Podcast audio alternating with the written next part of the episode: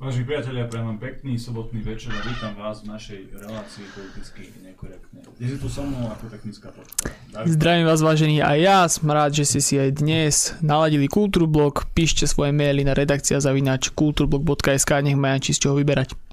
Je tu s nami aj náš pravidelný host poslanec Národnej rady Slovenskej republiky Milan Mazurek. Pozdravujem všetkých našich divákov v týchto revolučných časoch a teším sa na dnešnú reláciu. Dobre, uh, David, dneska si čo vytvoril také zaujímavé? Dal, som, si dal také, som góly na futbale. Možno, že keď si nič to je najväčší úspech. To sú tie hodnoty, ktoré si vlastne priniesol svetu a svojmu okoliu. No jasné, tým som veľa zmenil a ešte sme točili s nejaké video, ktoré ste mohli vidieť na facebookovej stránke. A to je všetko, čo som vytvoril. Takže v podstate si sa zaslúžil o, o nejaké posunutie svojho týmu dopredu, hej? No, o viac než ty dnes určite. Dobre, Keďže si ich plámoval dnes celý deň. Ja som bol dneska na oslave 50 narodín svojho svokra, keď to pozrie, tak ho pozdravujem a ešte raz mu prajem všetko dobré do života. Už má perfektného záťa, teda mňa, takže asi má ten život dosť dobrý. OK, Miňo, čo ty, čo máš ty nové, čo si videl, čo si zažil? Tak ja sa priznám, že nemám také sebavedomie ako ty, ale čo mám nové, tak ešte ma trochu bolia hlasivky z toho posledného protestu cítim, tak uh, trochu keď rozprávam. Ale Tam tiež inak... došlo k nejakému zlyhaniu. zlyhaniu, ako to bolo v Kožicech. Si ja už som, také výrazné, ale... Ja som zistil, ale do, vyriešil som ten problém, už budem vedieť, že musím mať v jednej ruke nejakú vodu a tým pádom to bude vyriešené. Zistil som, že ja neviem kričať, že síce veľa možno rôznych vecí viem, ale kričať nahlas skrátka asi neviem. To je estrogénom, To nie je asi nejaká týto, to silná vlastnosť, no ale... Uh, čo Nič, bol, som, nemal, som nemal zapnutý mikrofón. Prvú vetu ťa nebolo počuť. To sa... Ale to bola tá najlepšia veta. Dobre, Miňo, prepač, môžeš hovoriť ďalej. Čiže v podstate toto sa stalo na proteste, hlasivky ma ešte trochu, nie že bolia, cítim ich, ale to sa dá za pár dní dokopy, no a inak, čo je nové? No, tak ako všetci vnímam tú politickú situáciu, posledné mm, tieto dni neriešim v podstate nič iné, len odkaz toho protestu, ďalšie kroky a to, čo nás e, bude čakať, snažíme sa nejak reagovať. Skrátka, deje sa to nesmierne veľa a posledné dni boli ako úplne 100% z môjho pohľadu vyťažené nejakou tou politickou prácou, politickými víziami a snahou o to všetko, čo vlastne chceme v rámci štátu v najbližších dňoch, možno týždňoch docieliť. Dobre, teda tak prejdeme na takú možno asi najaktuálnejšiu otázku. Bol ten protest, boli sme tam spolu, my už sme tu mali v reláciách nejaké takéto naše hodnotenia z nášho pohľadu. Ty si tam bol ale rečník, vnímal si to z toho pódia možno trošku inak, možno trošku inak ako nejaký spoluorganizátor. Ako to hodnotíš, ako to vnímaš, ako hodnotíš ten počet ľudí a možno tú atmosféru na proteste? No, v prvom rade je potrebné povedať, že teraz aj v kontexte toho, čo vyhlásil zase náš v úvozovkách premiér a títo jeho kumpáni okolo, ľudia prepadli také trochu skepse a nevidia nejaké svetlo na konci tunela. Ja mám trochu iné pocity a súvisí to práve s týmto protestom, pretože ľudia to môžu vnímať rozdielne, ale keď som stál na tom pódiu, tak e, som bol toho prvého do posledného momentu neskutočne šťastný. Neskutočne šťastný, plný energie, neskutočne hrdý na svoj národ. Naozaj dalo mi to taký úplne nový rozmer hrdosti, keď som vlastne stál na tom pódiu, videl to nekonečné more ľudí a potom, keď sme sa pohli a keď som sa pozrel na ten zástup, ktorý kráčal za nami, keď som sa ľudí spýtal, či pôjdu, či s nami pôjdu pred ten úrad vlády, a keď som potom niekde na pol ceste naozaj sa obzrel dozadu a videl to nekonečné more ľudí, to pre mňa ako človeka, ktorému naozaj, a to úprimne hovorím, lebo ľudia by sa z tohto mali vyznať e, pravidelne, e, horí srdce pre Slovensko, to bol nádherný pohľad. Nádherný pohľad, to bolo niečo ako keď človek vidí prebúdzať sa konečne národ po tom všetkom, po všetkých tých útrapách, ktoré si zažil a videl som všetky vekové kategórie a ťažko by som hľadal slova, ktorými by som sa poďakoval tým ľuďom za to, že tam prišli ktorým by som sa poďakoval aj tým ľuďom, ktorí nemohli prísť a z ďalky to sledovali a fandili nám všetkým, pretože moja vďaka voči vám naozaj je nekonečná. Úplne, úplne ma to prenastavilo do nejakých uh, iných hodnôt po všetkých tých týždňoch a mesiacoch ťažkých útrap, ktoré nám spôsobovala táto vláda, lebo som videl, že naozaj tu je masa ľudí, 10 tisíce ľudí, ktoré výjdu do ulic a ktoré aj napriek zime, napriek neustálej kampani toho strašenia, napriek neustálemu zdôrazňovaniu, už zajtra zomriete a neviem čo všetko, výjdu do tých ulic a ukážu jasné nie, že naozaj sa neboja. Viete, pretože keď si vezmete tú skutočnosť, že Vždy je to len zlomok tej nespokojnej časti, ktorá reálne príde ten názor vyjadriť do ulic. Vy viete, že v úzadi sú 100 tisíce, možno milióny ľudí, ktorí uvažujú rovnako a že to je hybná sila, ktorou vieme docieliť slobodu od tejto vlády a slobodu predovšetkým pre tie naše deti. Čiže ten uh, môj postoj k tomu protestu je úplne neskutočne pozitívny. Ten, tie momenty niektoré, keď, uh, keď sa na začiatku pustila tá Ondrejová piesen, to vstávaj, proste ja som videl, tí ľudia úplne zmrzli, všetci, všetkým nabehli zimomriavky, tá nádhera, ten pocit, ako to tam dunelo, no proste niečo nádherné. A potom na konci, keď ľudia zasvietili tie svetla a celé to námestie sme vlastne ožiarili, tie nekonečné tisíce telefónov, ako tam svietili k nebu. No pohľad, ktorý naozaj človeka zahreje pri srdci a dá mu obrovskú nádej. A ja verím tomu, lebo som sa pýtal tých ľudí tam priamo z toho, do toho megafónu, som kričal, koľko to išlo. Aj tak veľa ľudí to nepočulo, ale snažil som sa naozaj, koľko to išlo. A pýtal som sa tých ľudí, či cítia tú jednotu, či cítia tú energiu, či cítia konečne ten opak toho, čo vláda vysiela medzi nich. Viete, lebo vláda medzi nich intenzívne vysiela nevraživosť, nenávisť, nenáviť toho, lebo to je šíriteľ vírusu, nenáviť toho, pretože on je neočkovaný, proste oni za to môžu, keby sa viac očkovali, nemáme takú situáciu a tak ďalej. Pritom všetko je to spôsobené len tým, že táto vláda je absolútne neschopná a patrí do väzenia a nie uh, do vedenia štátu.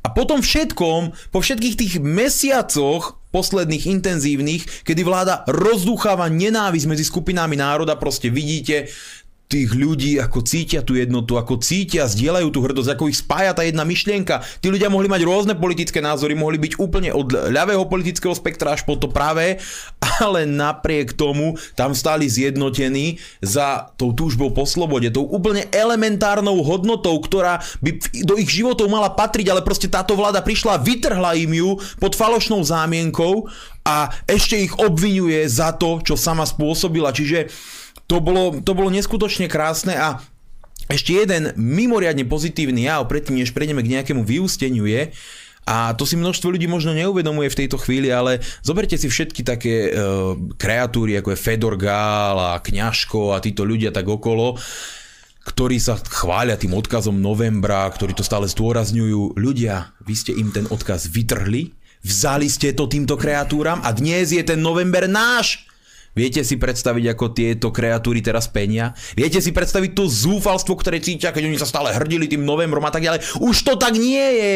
Proste tým odporným havlistom sme ten november zobrali a ten odkaz novembra dnes nesieme my, pretože my dnes reálne bojujeme za slobodu a demokraciu, kým tieto kreatúry tú totalitu, tú novodobú totalitu teraz podporujú. To znamená, my sme dnes nositeľmi toho odkazu a treba sa k tomu hrdo hlásiť. Ja viem, že teraz to počúva Benčík a určite mu preto pretáča nejaké budíky a Možne. proste budí sa nervózny, je z toho hotový, mm. ale áno, pán Benčík, teraz my sme nositeľmi odkazu toho skutočného novembra a skutočného boja za slobodu a demokraciu, kedy už ľudia potom, ako si víťazne vybojujú tú slobodu, už nebudú podvedení. Toto je proste, e, tu sa naštartovalo nové hnutie, nová proste sila, nová energia, ktorá, ja verím tomu, že porazí túto vládu. Ľudia reagovali na ten protest tak, že e, vláda v podstate okamžite prišla so sprísnením opatrení, že to je preto, že ten protest nemal žiaden význam. Nie, práve naopak. Tým, že ten protest bol slušný, tým, že sa tam neudiali nejaké uh, akcie proste nejakých chuligánov a tak ďalej až na ten koniec, to už my sme tam ale neboli, ale viem, že tam zase nejakí chuligáni hádzali petardy medzi policajtov. Sice neviem, čo im v hlavách vtedy beží, keď si myslia, že týmto niečo dosiahnu, lebo tým nedosiahnu absolútne nič, akurát dajú vláde do rúk zamienku, pozrite tak a tak sa správajú, nevinných policajtov tam stojacích, čo nič nerobia, medzi nich hážu petardy, čiže na tých budú cieli tú propagandu, ale až na tento jeden nejaký exces, tam to bolo úplne mierne, pokojné a ten exces nemal nič spoločné s nami, lebo na našom proteste sa to neudialo. A z tohto dôvodu, že to bolo normálne pokojné a že to bola tá sila, preto tá vláda mlčí. No oni sa nemôžu postaviť na tlačovku a povedať, pozrite, protestovali chuligáni, hulváti, idioti, e, a neviem čo. Dokonca ani Nadi nedával nikomu do opic, lebo nemal žiadne zábery, ktoré by mohol použiť. A viete, prečo mlčia a nekomentujú tieto protesty? Pretože sa boja mnohým ľuďom to možno v tej chvíli nedôjde a neuvedomia si to v tej úplnej podstate, ale oni sa boja, mlčia, pretože videli, že toto už nie je sranda, že ten dáv je tam naozaj obrovský, že tá sila v tom národe je neskutočná, že prebudili doslova revolučného ducha s cieľom k slobode a proti tejto vláde a preto jediná reakcia, ktorú majú, je ofenzíva, okamžitá ofenzíva, proste opatrenia.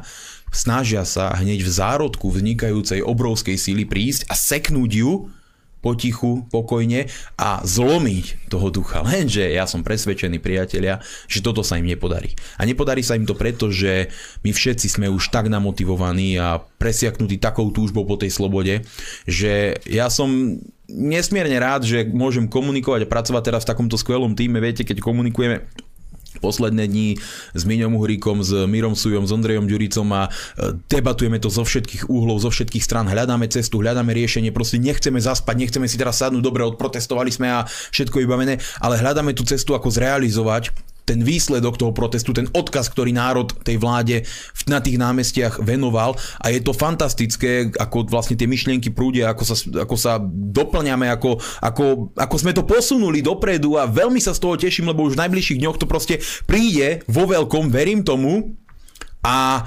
verím tomu, chcem veriť tomu, že aj tie ostatné opozičné strany už proste uvidia, že iná cesta nevedia a pôjdu do toho. Takže toto ma tiež nesmierne teší a ľudia, ktorí by teoreticky hovorili, že to nemalo zmysel, že to bolo pokojné a tak ďalej, nie, nie, nie, to malo obrovský zmysel. Ľudia prišli masovo, ukázali varovný prst, my sme tu, sme pokojní, chceme slobodu, chceme, aby skončili tieto nezmyselné, segregačné, odporné, protiústavné, apartheidové opatrenia, ktoré ničia naše ľudské práva. Chceme žiť ako normálny, dôstojný národ. Chceme, aby ste liečili chorých ľudí namiesto toho, aby ste trestali zdravých a tých, ktorým nič nie je. Chceme, aby ste sa starali o nemocnice namiesto očkovacej lotérie a podobných kravín. Chceme, aby ste si nerozdávali luxusné odmeny za ten istý čas, keď mra- zmrazujete platy v štátnej správe a všetky ďalšie tieto požiadavky, ktoré tak prirodzene vychádzajú z toho národa a z tých udalostí, ktoré sa dejú a e, naberajú nový a nový spád.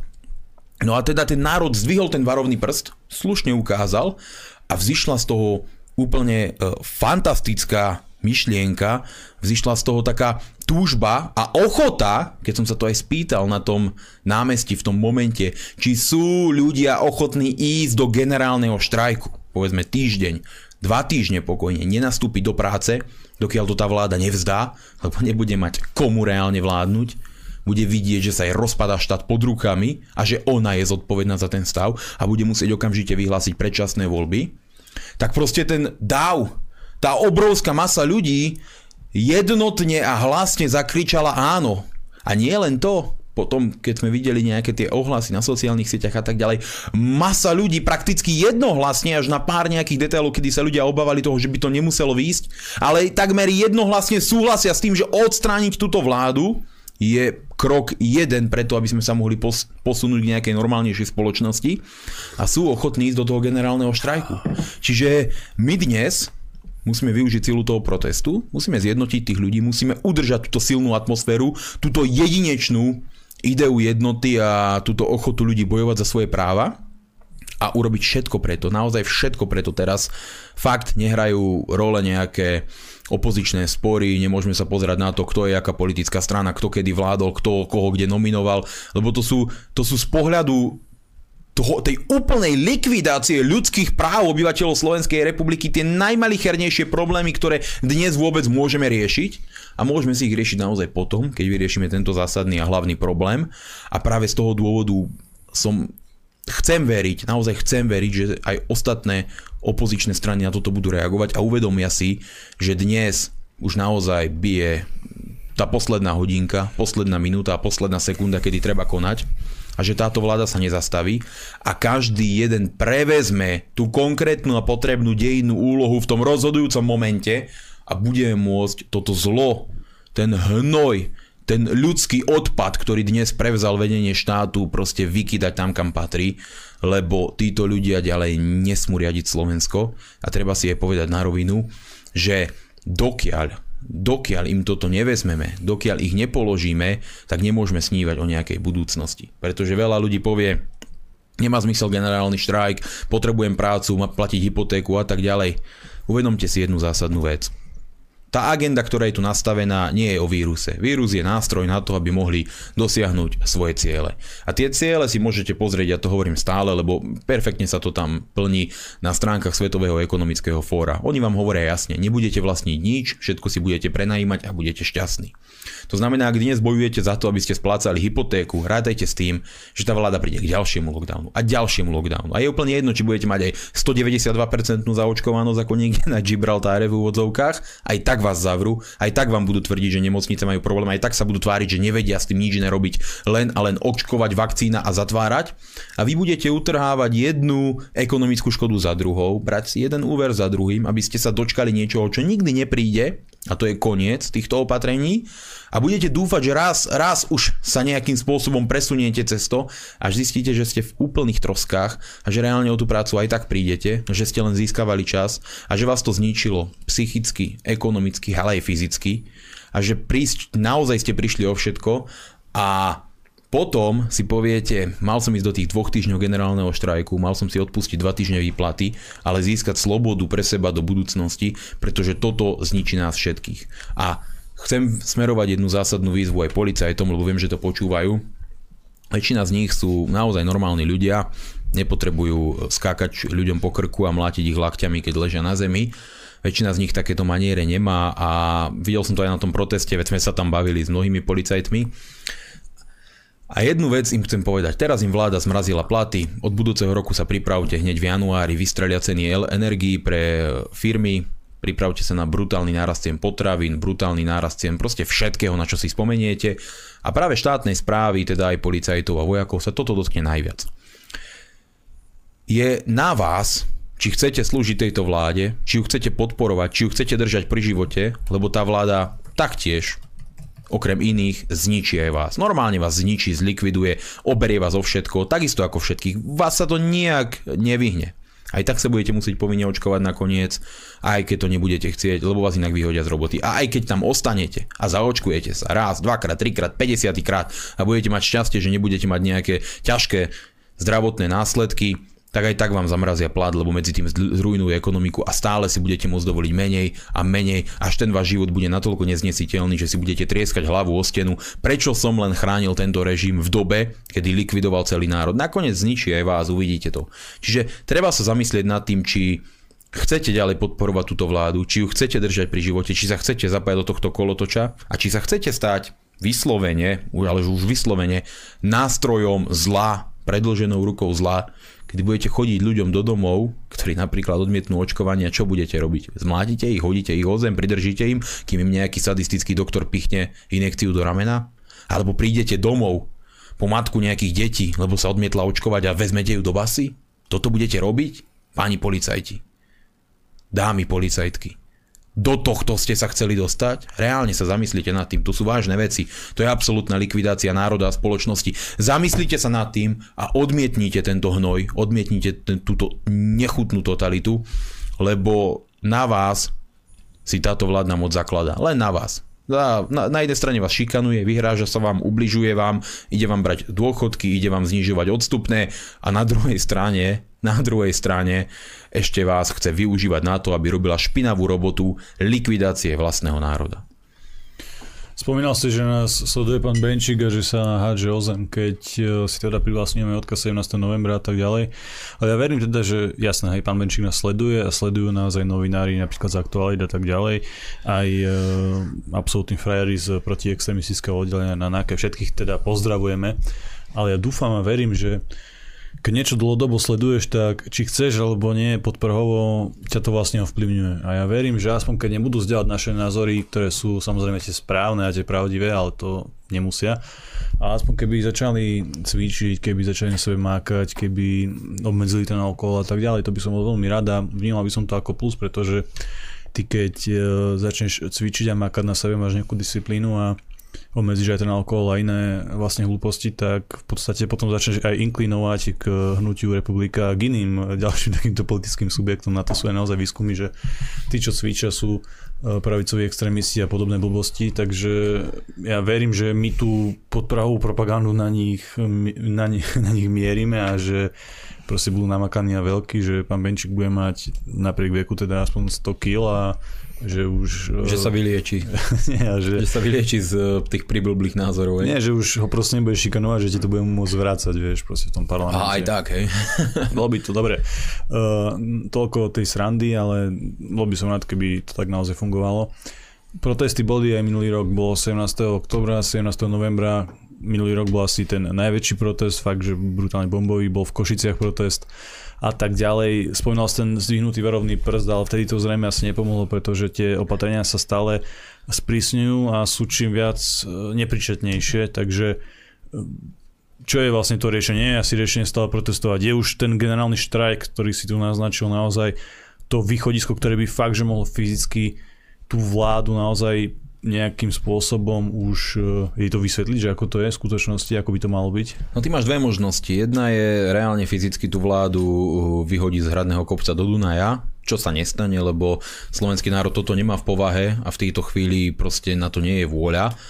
A druhá možnosť je úplne nenásilná, pokojná, ktorá taktiež efektívne funguje, fungovala aj v 89. konec koncov, keď uh, proste národ odmietne ísť do práce a aj ten politik to uvidí, lebo náhle zistí, že vlastne nemá komu vládnuť, že uh, nemá komu rozkázať, nemá čo ovplyvniť, ale zároveň vidí, že sa mu štát proste rozpadá pred očami, že už ani ten jeho šofér limuzíny mu neprišiel ho vyzdvihnúť, lebo proste štrajkuje Skrátka, e, zistia, že nemajú komu vládnuť, že sa štát začne rúcať absolútne pred očami a tým pádom už nebudú mať na výber a budú musieť ustúpiť, pretože tam sa to už láme z minúty na minútu, ale naozaj proste tvrdým spôsobom a oni za to všetko budú zodpovední. Čiže ten generálny štrajk rozhodne je riešením, pretože e, to je tak silný signál a tak absolútne vyjadrenie vôle národa, že toto končí, že to skrátka nebudú môcť ignorovať.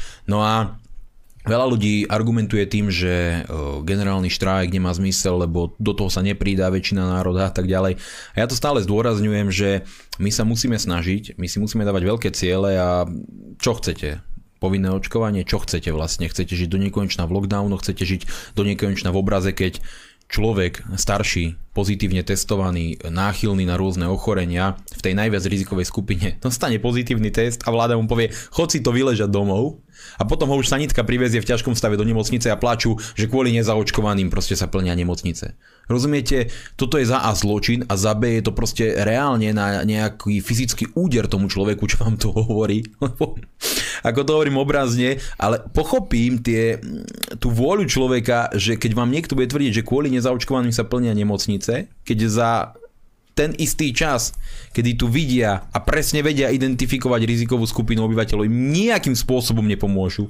Nedajú im ani tie blbé vitamíny, nič absolútne, len im potom uh, ich nechajú previesť a už, už keď je častokrát neskoro, tak oni vám nemôžu povedať, že za to môže nejaká entita, nejaká skupina nezaočkovaných, nejaký 30-ročný nezaočkovaný človek. Nie, za to môžu oni. Za to môžu oni a musia si ten pohár vypiť úplne do dna, pretože za ten obrovský čas, ktorý mali, oni nedokázali robiť nič. Ani vylepšiť zdravotníctvo, naopak zhoršili ho, získať viac zdravotníkov, naopak majú ich o tisíce menej, e, vylepšiť systém poskytovania zdravotnej starostlivosti, naopak je zhoršený. Skrátka, po všetkých stránkach zdravotníctvo nefunguje a ten jednoduchý režim, o ktorom hovorí profesor Jiži Beran, lebo to nie som ja, kto tu dáva medicínske rady, ja som človek, ktorý si nechá od inteligentných, schopných a skúsených ľudí poradiť, vysvetliť, počúva ich a keď mu to dáva zmysel, tak o tom premýšľa a potom si hovorí, že niečo tu nehrá. No a tak ako to hovorí ten profesor Jiži Beran, úplne jednoduchým systémom pred nemocničnej starostlivosti, kedy by aspoň raz za dva dní niekto zavolal tomu človeku, pýtal sa, ako vám je, ako sa to vyvíja, doniesol mu nejaké lieky, poskytol mu nejaké rady, teraz majú tie monoklonálne protilátky, ktoré vraj fantasticky fungujú a tak ďalej. Čiže sú tu rôzne liečiva, o ktorých, oni, o ktorých on hovoril, ja si tie názvy všetky nepamätám, vedia tých ľudí dať do takého stavu, že naozaj šanca, že skončia v nemocnici je minimálna, no ale to sa nerobí, nerobí, proste nič. A hnev v spoločnosti sa cieľene vedie voči nejakej skupine vybraných nezaočkovaných ľudí a tie sa obmedzujú ľudské práva pod absolútne absurdnými zamienkami. Čiže ten generálny štrajk je zrealizovateľný úplne jednoducho. Ak by 15-20% národa neprišlo do práce, tak reálne uh, reálne to Slovensko vypne za pár dní. A to To preto, som že... sa chcel vlastne spýtať, pretože asi nie je fakt, že šanca dotiahnuť do toho štrajku väčšinu ľudí. Vieme, že tá spoločnosť je rozdelená, dajme tomu, že to je tak pol na pol, najmä čo sa týka očkovania, ale ja si myslím, že to je ten najlepší asi ukazovateľ v súčasnosti, ale možno teda aj niektorí očkovaní pôjdu do toho štrajku, pretože ten režim uh, sa im nepáči, nepáčia sa im lockdowny, opatrenia a tak ďalej, napriek tomu, že teda sa dali dobrovoľne očkovať. Stačí teda, že nebudeme mať v tom štrajku 60%, úplne stačí teda aj keď sa zapojí nejaká aktívna pracujúca menšina. Je to úplne pochopiteľné, veď predstav si, že by teraz do práce neprišli pekári. Je to absolútny koniec, proste ľudia nebudú mať chleba. Mm. Koniec jednoducho, začnú sa rúcať všetky ostatné uh, jednoducho tieto uh, odvetvia. Neprídu autobusári, množstvo ľudí sa nedostane do práce, neprídu taxikári, opäť to isté, neprídu, ja neviem, do práce proste rôzne segmenty ľudí, to je všetko naviazané, neprídu nejakí kuriéri, množstvám uh, prevádzok sa nedostanú zásielky, ktoré sú nevyhnutné na to, aby mohli fungovať a spúšťať prevádzku, proste budú ich musieť zavrieť. Tá ekonomika je tak previazaná, že keď nepríde, má menšia časť ľudí z najrozličnejších segmentov, tak to nakoniec padne ako domček z karát úplne celé, pretože to je na sebe jednoducho závislé. Samozrejme sú nejaké výnimky, nejaké mm. napríklad úrady a tak ďalej, ktoré sú uh, na tomto nezávislé, ale som pred, presvedčený o tom, že aj tie úrady a tí úradníci musia cítiť, že nie je to správne a nie je to ani spravodlivé, keď tu niekto minul 1,5 miliardy na testovanie, keď tu niekto prehajdákal proste stovky miliónov na propagandu a očkovaciu lotériu a potom im povedal, vy za to môžete, zmrazujeme vám platy. Ale, zapamätajte si, milí úradníci, štátna správa, policajti, vojaci, poslancom nezmrazili platy, ministrom nezmrazili platy, sudcom nezmrazili platy, štátnym tajomníkom nezmrazili platy, vysokému manažmentu na ministerstvách nezmrazili platy. Nie, oni šetria na tých posledných radových zamestnancov, ktorí si doteraz plnili svedomito svoju prácu a toto je trest. Toto je trest do tejto vlády, lebo zlá vláda sa vždy bude takýmto spôsobom správať a verte mi, oni nikdy nezačnú šetriť sami od seba. Čiže ten štrajk je jednoducho možný a tá vláda by reálne musela odstúpiť. A naviac, keď to porovnáme s minulým rokom, situácia je o dosť iná, o dosť iná. To napätie a tá obrovská časť spoločnosti, ktorá nenávidí túto vládu, sa nenormálne zväčšila. To mohlo vtedy byť možno, že 60% ľudí odmietalo tú vládu, teraz je to 90% a postupne to asi bude aj viac ľudí, lebo aj množstvo tých očkovaných má veľa dôvodov. Niektorí možno odmietať túto vládu, lebo je slabo za povinné očkovanie a tak ďalej. Myslím, že oni sú, sa pridajú k generálnemu štrajku. Nie, ale sú to sú rôzni pacienti na tomto svete. Ale každopádne e, sú tu rôzni ľudia. Môžu to byť aj zdravotníci, ktorí napríklad podporujú očkovanie, ale keď vidia, ako to zdravotníctvo upadlo za ten rok a pol, keď im sľubovali, že ho práve pozdvihnú, tak tiež majú dôvod proste, aby táto vláda padla a zobral to do rúk niekto schopnejší, niekto iný. Čiže tie dôvody na to, aby tú vládu človek nemal rád, sa núkajú na každom rohu, každý jeden deň, každú jednu sekundu toho života človeka. A z tohto dôvodu je predpoklad, že tá nálada je úplne iná. Do toho si musíme uvedomiť, že oni ľudí podviedli a oklamali. Oni ich podviedli a oklamali na plnej čiare, lebo im hovorili, že bude 60% na zaočkovanosť, viete, kolektívna imunita, všetko bude fajn. Ako dnes vidím Cigánikovu, keď nám to vysvetlovala, ako dnes vidím, keď som v parlamente búchal a kričal proste e, o tom, že sa ich pýtam, ak má mať teda vakcína funkciu kolektívnej imunity, lebo ja som takým sedliackým rozumom na to išiel, či mi vedia zaručiť, že budú tie vakcíny fungovať aj voči novým mutáciám tých vírusov. Na to sa prihlásil pán poslanec Žiak a vysvetlil mi, že ja som idiot a že tu je tzv. spike proteín a ten zabezpečí, že to bude fungovať proti všetkým mutáciám. No, Počkaj, ale proteíny sú dobre. to je niečo iné. Proteín sa v tomto zmysle myslí tá bielkovina, tá bunka. Takže to iba zamaskovali tak, že by tí, čo cvičili, že by to nalákalo na to. je to možné, keď, Lebo ty keď, um, keď majú ty zbáš na to, aby si maximalizoval ten príjem bielkovín, proteínov Spike protein znie celkom fajn, ne? už by si to vedel aj vo, vo flaške 1,5 kg prášok zmiešať.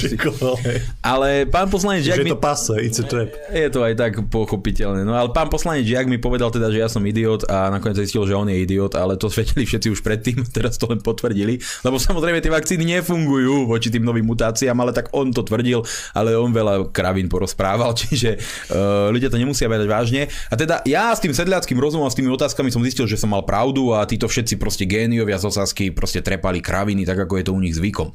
Oni sú schopní povedať čokoľvek. Na poslednej schôdzi pán uh, Osusky povedal, že Luke Montanie, on je, vin, objavil vírus HIV, že vraj je senilný a tliacha a netreba ho počúvať.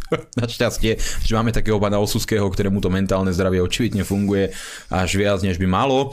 No a teda uh, oklamali ľudí A situácia sa má tak, že keď bolo nula očkovaných, tak sme mali lepšie čísla aj v nemocniciach v takomto období a mali sme lepšie čísla e, na testoch v takomto období ako teraz, keď je viac ako polovica dospelej populácie zaočkovaná. Rozumiete, že nedáva to zmysel. Nedáva to zmysel s tým, čo ľuďom hovorili. Hovorili, vakcína je sloboda. Oklamali ich, nie je Hovorili, že proste vakcína je zdravie. No, oklamali ich, nie, lebo umierajú aj očkovaní. Hovorili, že, vakcí, že Sabaka a títo proste vládni odborníci hovorili v televízii, že očkovaní neprenášajú vírus. No klamali, očkovaní prenášajú vírus. Čiže oni ich oklamali po všetkých stránkach, aj tých, ktorí sa dali zavakcínovať. A dnes reálne nielen v tom ich oklamali, oklamali ich ešte aj v tom, že budú mať očkodnenie po nejakých nežiaducich účinkov a nemajú nič. Nič. Hm. Čiže e, reálne oni na jednej strane sa tá firma vzdala z odpovednosti za vedľajšie účinky, lebo povedzme si na rovinu, je ich strašne veľa. A to ešte nevieme tie dlhodobé. A na druhej strane povedali tým ľuďom, tu podpisujete zodpovednosť za to, že proste nebudete si žiadať nič. Ochrnie ti polka tváre, no tak máš druhú polku. Čo? Ochrnie ti ruka, tak máš druhú ruku. Proste čo chceš. Nebudeš bicyklovať, budeš korčulovať, proste vždy sa vynájdeš, nie? No jasné. A... Ešte k tomu klamali vo veci tých proteínov, ale uh, v podstate je to teda ten štrajk, na mňa si teda dostal, hej, ja nepoviem do roboty, budem ti robiť asistent. Ty budeš mať výnimku, ty budeš musieť. deň, ja s tým súhlasím, ale uh, je to teda asi v tých príčetných úrovniach, dostaneme nejaké percento populácie teda do nejakého stavu odporu, to sa podľa mňa dá, keď sa bude na to tlačiť a podľa mňa, ale je tam veľmi dôležitý a kľúčový prvok toho, aby sa to podarilo spojiť aspoň teda tú politickú opozíciu. Vieme, že pán Fico je teraz uh, už nie je bojovník za jadro Európskej únie, už je zrazu proti systémový bojovník, dobre, ale v tomto smere by mal tiež vyvíjať nejakú snahu a mal by sa asi pridať k tomu generálnemu štrajku, lebo ten štrajk sám o sebe je v podstate zapadá do, aj do politiky sociálnej demokracie, ktorú on teda robí, hej, lebo to súvisí určite aj s sociálnym, sociálnymi témami, dôchodkami a tak ďalej. Mal by sa do toho určite pridať a keby sa pridal uh, najmä Robert Fico, ale možno aj ďalšie opozičné strany, LSNS, Pellegrini a tak ďalej, tak tedy by to bolo naozaj akože dosť reálne, že sa niečo také podarí a veľmi reálne bolo aj to, že to bude mať efekt.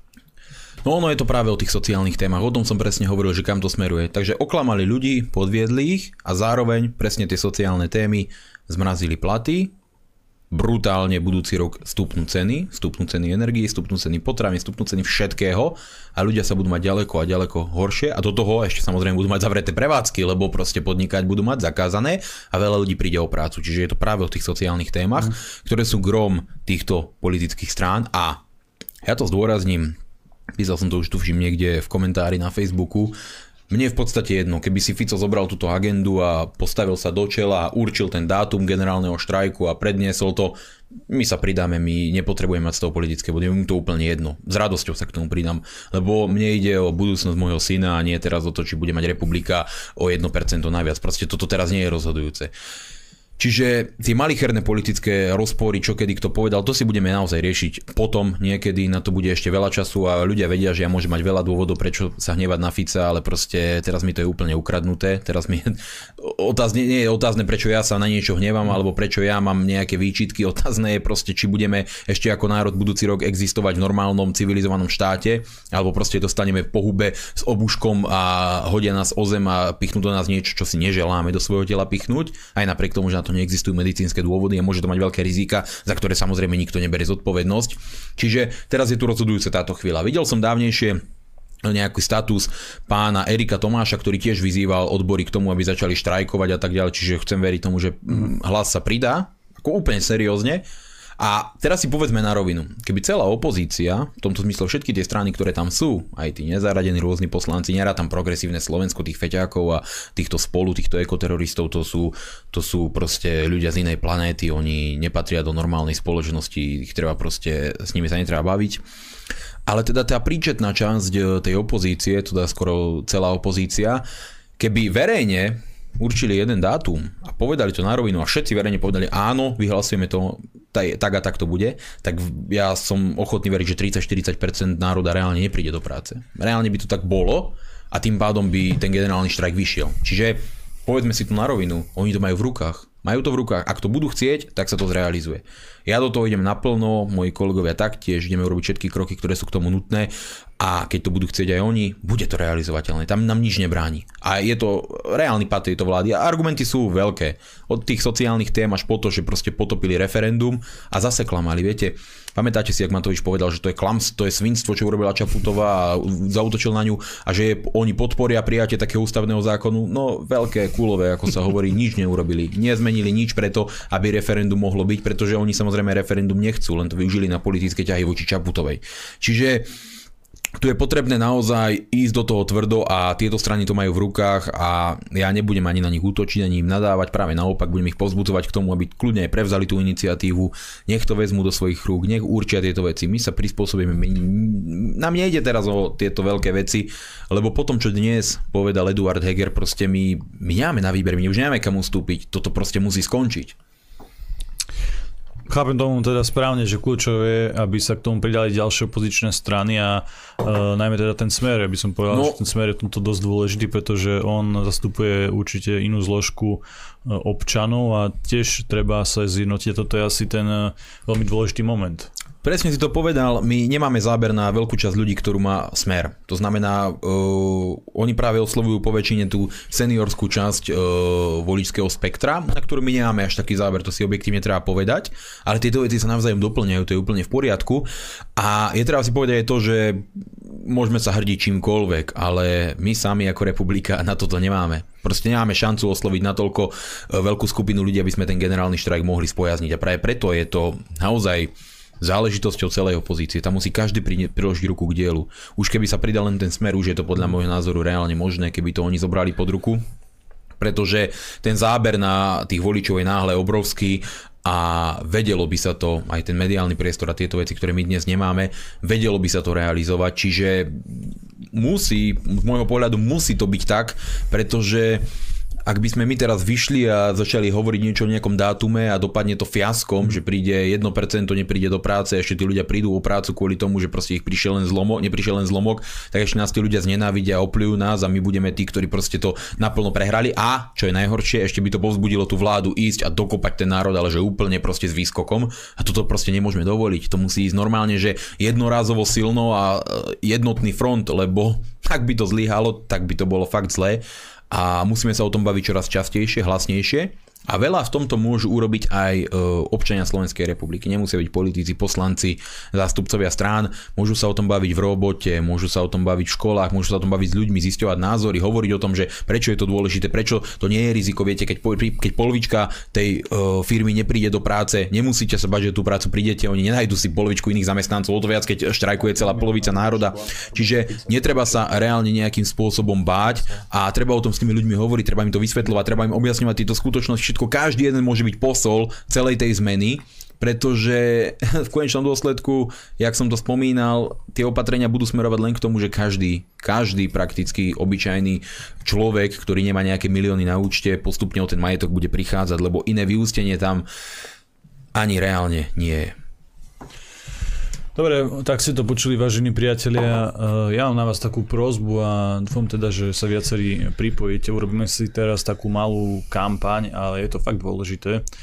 Napíšte pánovi poslancovi Lubošovi Blahovi a pánovi poslancovi Robertovi Ficovi na ich e-maily. Napíšte im, že chcete, aby sa pridali do generálneho štrajku, že by sa Uh, jednoducho, že by komunikovali s Hnutím republika a s ďalšími opozičnými stranami, lebo už je naozaj najvyšší čas na to, aby sme spravili niečo také, čo bude mať fakt zmysel a čo pocíti aj vláda. A musíme trochu rozhýbať aj tých našich volených zastupcov. Prosím, zabere vám to možno minútku, možno dve, napíšte aj na Facebooku všade, aj tri razy, napíšte Lubošovi Blahovi, napíšte Robertovi Ficovi, to sú teraz veľkí alternatívni e, rytieri a bude fakt dôležité, aby sa pridali a bude im uh, budem im aj ja vďačný, keď začnú spolupracovať v tomto smere. Nájdite si e-mail Lubošo Blahu, Davido už uh, posiel, posiel do chatu aj Roberta Fica a napíšte im, prosím, napíšte im, zaberám to minútu, krátku správu, že chceme generálny štrajk, pridajte sa. Veľmi pekne ďakujem a dáme si uh, aj krátku prestávku. Vážení priatelia, ja vás vítam späť po prestávke v našej relácii politicky nekorektne. Špeciálne ďakujem všetkým tým, ktorí vypočuli moju výzvu a napísali, napísali ste na tie e-maily. Ešte oveľa väčší efekt to bude mať, keď im napíšete na ich facebookovú stránku a keď to tam doslova budete spamovať pod každý príspevok, píšte tam niečo, že generálny štrajk 2021 alebo 2022, to už sa dohodneme, ale píšte im tam o generálnom štrajku. Je to veľmi dôležité, aby táto téma žila a keď táto téma bude žiť, určite si ju všimnú aj takí protisystémoví politici, ako, ako je Robert Fico a Luboš Blaha. Má to zmysel a určite to robte. Keď dokážu spamovať tí primitívy dobre, tak to dokážeme aj my, čiže choďte do toho. Len my si potom v rámci tej akcie, to generálnom štrajku tiež si myslíme nejaké heslo. Možno to heslo bude generálny štrajk, to asi to by, je, to, to by, je najprirodzene, To by dávalo logiku. Hej, hej. A môže to byť niečo, neviem, obchod.kulturblog.sk alebo niečo, niečo podobne užitočné. A fakt, že zaujímavé, odporúčam každému. Dobre, Miňo, ide sa zavádzať v niektorých krajinách celoplošné povinné očkovanie, čo je podľa mňa fakt, že pecka, je to, sú to hviezdne vojny pomaly. A o niečom takom uvažuje aj náš premiér, pán Heger. On rozprával, že by to možno nebol zlý nápad, keby sme tu zaviedli povinné očkovanie, už tomu niektoré médiá robia také podhubie, už to tak akože masírujú pomaly, robia nejaké ankety s takými odborníkmi, ako je pán Sabaka, ktorý sa do bodky tráfil s tými 10 tisíc mŕtvými. Aj s tým neprenosným vírusom. Aj presne tak, takže asi sa trafil aj s tým, keď odporúčam. Je dosť veľká šanca, možno, že to tu bude, hej, to povinné celoplošné očkovanie, že budeme chodiť na 5., potom 6. dávku, potom nejakú 7., 8. a tak ďalej, že, to, že sa to stane možno nejaká súčasť nášho každodenného života, iba že by naozaj ten generálny štrajk vyšiel. Čo si myslíš o týchto snách, aj, aj keď sa pozrieš na tie ostatné krajiny, ako tam, ako tam to vyzerá, keď to tak porovnáš? No v prvom rade poviem, že kto toto vypustí z úst, tak je duševne narušený, primitív, hlúpak, fašista, komunista, proste totalitný magor a mal by sa dať e, vyšetriť, pretože toto je tak odporný a nechutný zásah do ľudských práv, že to skrátka bežný človek nemôže stráviť. A o to viac, No to viac, že sa jedná naozaj o vakcínu, ktorá bola vynájdená za 6 mesiacov voči ochoreniu, ktoré prežije 99,9% ľudí a navyše ktorá neprešla všetkými te- klinickými skúškami, ktorá má z nenazdajky veľmi vysoké čísla nežiaducich účinkov a za ktorú nikto neniesie zodpovednosť. Rozumiete, to je toľko rizik, toľko fakt. A ešte viac, ktorá nefunguje. Viete, to, to proste znie ako zlý vtip, keď si to všetko dáte dokopy. Ja som o tejto veci nikdy nechcel hovoriť, lebo každý z nás poznáme ľudí s rôznymi negatívnymi účinkami. Uh, viem o človeku, ktorý zomrel vo, svojom, uh, vo svojej kabíne kamiónu zdravý 40 nič mu vtedy nebolo, 3 týždne alebo 2 týždne po druhej dávke Pfizeru proste bohužiaľ zomrel a našla ho nemecká policia. Viem o rôznych ľuďoch, viem o človeku, ktorý mal ochrnutú polku tváre, už sa mu to tak nejak vracia do normálu, ale stále to nie je úplne OK, že vraj bežný negatívny následok. Tieto veci vôbec nie sú v štatistikách nikde zahlásené, dokonca aj ja v rodine nemám veľa zaočkovaných ľudí, lebo mám predsa len nejaký ten vplyv pozitívny asi na, na tú moju rodinu a zatiaľ mi ani nikto nezomrel na COVID, všetci to zvládli a e, nikto nemal ani nejaký extrémne ťažký priebeh alebo niečo, ale mám aj zaočkovaných e, príbuzných a z hodou okolností, lebo však keď sme boli mali, tak e, sme sa všetci očkovali, nie, lebo sme nemali na to nejaký vplyv, ako deti, rodičia očkujú a tak ďalej, všelijakými vakcínami, ktoré tu boli desiatky rokov a tak ďalej. A nikto v rodine nepoznám proste niekoho, že má nejaký negatívny účinok, ale stane sa samozrejme a tieto veci sú tu, vedú sa debaty o tom, ako sa to je a tak ďalej, ale vždy je to proste, že jeden z 10 tisíc, jeden z milióna a tak ďalej. A tu mi to príde, že, že už to tak nie je, že skrátka tých negatívnych účinkov je nejaké extrémne veľa, pretože hovorím, aj v rodine mám niekoho, kto bol úplne zdravý, nič mu nebolo a podľahol tomuto tlaku, pohľadol tej pro, podľahol tej propagande, pritom podľa môjho názoru aj vzhľadom na jeho vek a štatistiku by to prežil maximálne ako chrípku, tak uh, sa dal zaočkovať a dnes už je na tabletkách so srdcom, čiže už reálne musí brať tabletky, verím tomu, že to časom prejde a že sa to dá dokopy. Ale mám to vo svojej blízkosti reálne človeka, ktorý proste nepotreboval tú vakcínu, ale podľahol tomu tlaku a dnes je proste na tabletkách na srdce a mňa to šokuje, lebo ja to proste riskovať nejdem. Ja, ja sa cítim zdravý, cítim sa v pohode, športujem, snažím sa a proste nejaký šimečka degenerovaný, mentálne zaostalý mi nebude hovoriť, že ja si mám vlastne teraz vybrať ruskú ruletu a dať si, že či prežijem COVID s 99,99999% šancou na prežitie v môjom prípade. Áno, štatisticky je možné, že ja skončím na pľucnej ventilácii alebo s ťažkým stavom v e, nemocnici, ale väčšiu pravdepodobnosť bohužiaľ mám, že zomriem cestou autom do Bratislavy, lebo proste havarujem. Čiže ja nevidím jediný racionálny príčetný dôvod, aby som sa ja očkoval a chcem, aby to bolo absolútne slobodné a každý si mohol tie rizika plus si zvážiť a na základe toho sa rozhodol. Čiže ja toto riskovať nebudem, ja o infarkt nestojím, o zápal srdcového svalu tiež nie, ani o iné proste výhody vakcíny a z toho dôvodu to chcem, aby to ostalo na normálnej dobrovoľnej báze bez akýchkoľvek obmedzení ľudí, ktorí sa očkovať nechcú dať. Čiže keď to zhrnuté jednoznačne, kto tlačí na povinné očkovanie je mentálny kripel, ako použil ten výraz pán poslanec Krúpa, šéf Baranno-bezpečnostného výboru Národnej rady. On to tuším povedal na Čepčeka, jeho vtedy kolegu z poslaneckého klubu a e, ja to teraz používam na tých, ktorí šíria takéto myšlienky, pretože naozaj to na nich sedí. A teda ja si aj neviem predstaviť, e, čo väčšie môže byť ako emotívna rozbuška skutočne pre národ, aby do toho generálneho štrajku išiel, ako keď nejaký proste Heger, niekto, kto si myslí o sebe, že je štátnik, ale reálne by mohol robiť vrátneho na verejnom záchode, aj to je proste urážka, lebo to je poctivá práca oproti tomu, čo robí on, je to normálna robota, ale skrátka uh, ten človek je proste chodiacou hambou a stelesnením absolútnej tragédie, a ten človek nám bude hovoriť, že vlastne vy sa budete povinne očkovať a keď sa nedám, tak čo? Tak čo? Prídu policajti, tých, ktorí som vyzval a čo, zmlátia ma, hodia ma o zem a pichnú mi to? Zavrú ma do basy, všetkých nás zavrú, milióny ľudí? Čo budú robiť? Budú nám rozdávať pokuty? Pošlú nás exekútorov? Rozumiete? Čo budú robiť? Ako si to oni predstavujú? Ja príjmem povinné očkovanie pod jednou podmienkou, že mi ho v súkromí príde uh, aplikovať priamo pán Heger osobne. Nech príde. Nech mi ho skúsi prísť aplikovať. Zvláštna požiadavka. Normálna požiadavka, však proste od neho to očkovanie príjmem a nech príde sám. Keby, a vybavíme to. Keby to bola ciganíková. Ja pretože, nie, pretože proste, keď je taký frajer, keď je taký hrdina, tak nech chodí a nech to urobí, nech to proste ľuďom príde vnútiť, doma, nech mi to príde vnútiť on osobne, rozumieš, nech príde, nech ma proste zmláti a nech mi to pichne. Nech to skúsi. Takže Lebo... ale predpokladáš nejaký uh, pesný súboj. Je to možné, ale však si proste... automaticky súhlasil, keby reálne k tebe prišiel? Nie, ja som človek, ktorý sa bude brániť, samozrejme, tak som tak to myslel, to myslel ale on to, on to chce robiť na silu ľuďom, rozumieš? Hmm. On to chce ľuďom robiť na silu, tak nech to príde na silu, on osobne urobiť mne. Ja nebudem mať problém.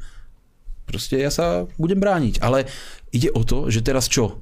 prídu policajti k niekomu domov, vykopnú mu dvere a pôjdu ho zavakcinovať a ten človek proste držiteľ zbrojného preukazu strelí dvom policajtom do hlavy. To, takéto scenáre my chceme normálne zažiť a to sa reálne môže stať, lebo proste ľudia sú rôzni a nie každý si dá proste so sebou robiť, čo sa mu zachce a nedá si do svojho tela pichať niečo, z čoho má buď panický strach, alebo proste nevidí na to jeden reálny dôvod. Rozumiete, to je, to je šialenstvo, to je orvelovská totalita. A viete, čo je na tomto najdesivejšie? Že keď sme to od začiatku hovorili, že k tomu dôjde, tak sme boli blázni, konšpirátori, hlupáci. Od tých istých ľudí, od tých istých ľudí, ktorí dnes reálne vyzývajú, aby k tomu došlo.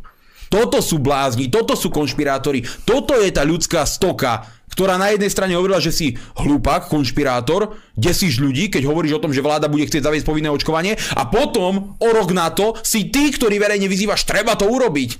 To je proste svinstvo. Čiže za každých okolností takúto odporný neľudský zásah musíme odmietnúť. Treba proste začať sa veľmi rýchlo spamätať a počúvať ľudí ako je Jiří Beran, dať mu možnosť, kľudne keď ho v Českej republike si ho nevážia tie ich autority, lebo sú rovnako blbé ako tie naše, tak proste dať mu možnosť, nech sa on stane šéfom pandemickej komisie a úprimne mu verím, že on by to tu aj na Slovensku veľmi rýchlo zmanéžoval tak, aby to bolo normálne, aby ľudia, ktorí nemajú zdravotné problémy, mohli normálne dôstojne žiť a ľudia, ktorí zdravotné problémy majú, dostali adekvátnu liečbu na to, aby tie zdravotné problémy prekonali a hurá, svet, proste sme vyriešili situáciu, ale nikde proste to nechcú robiť.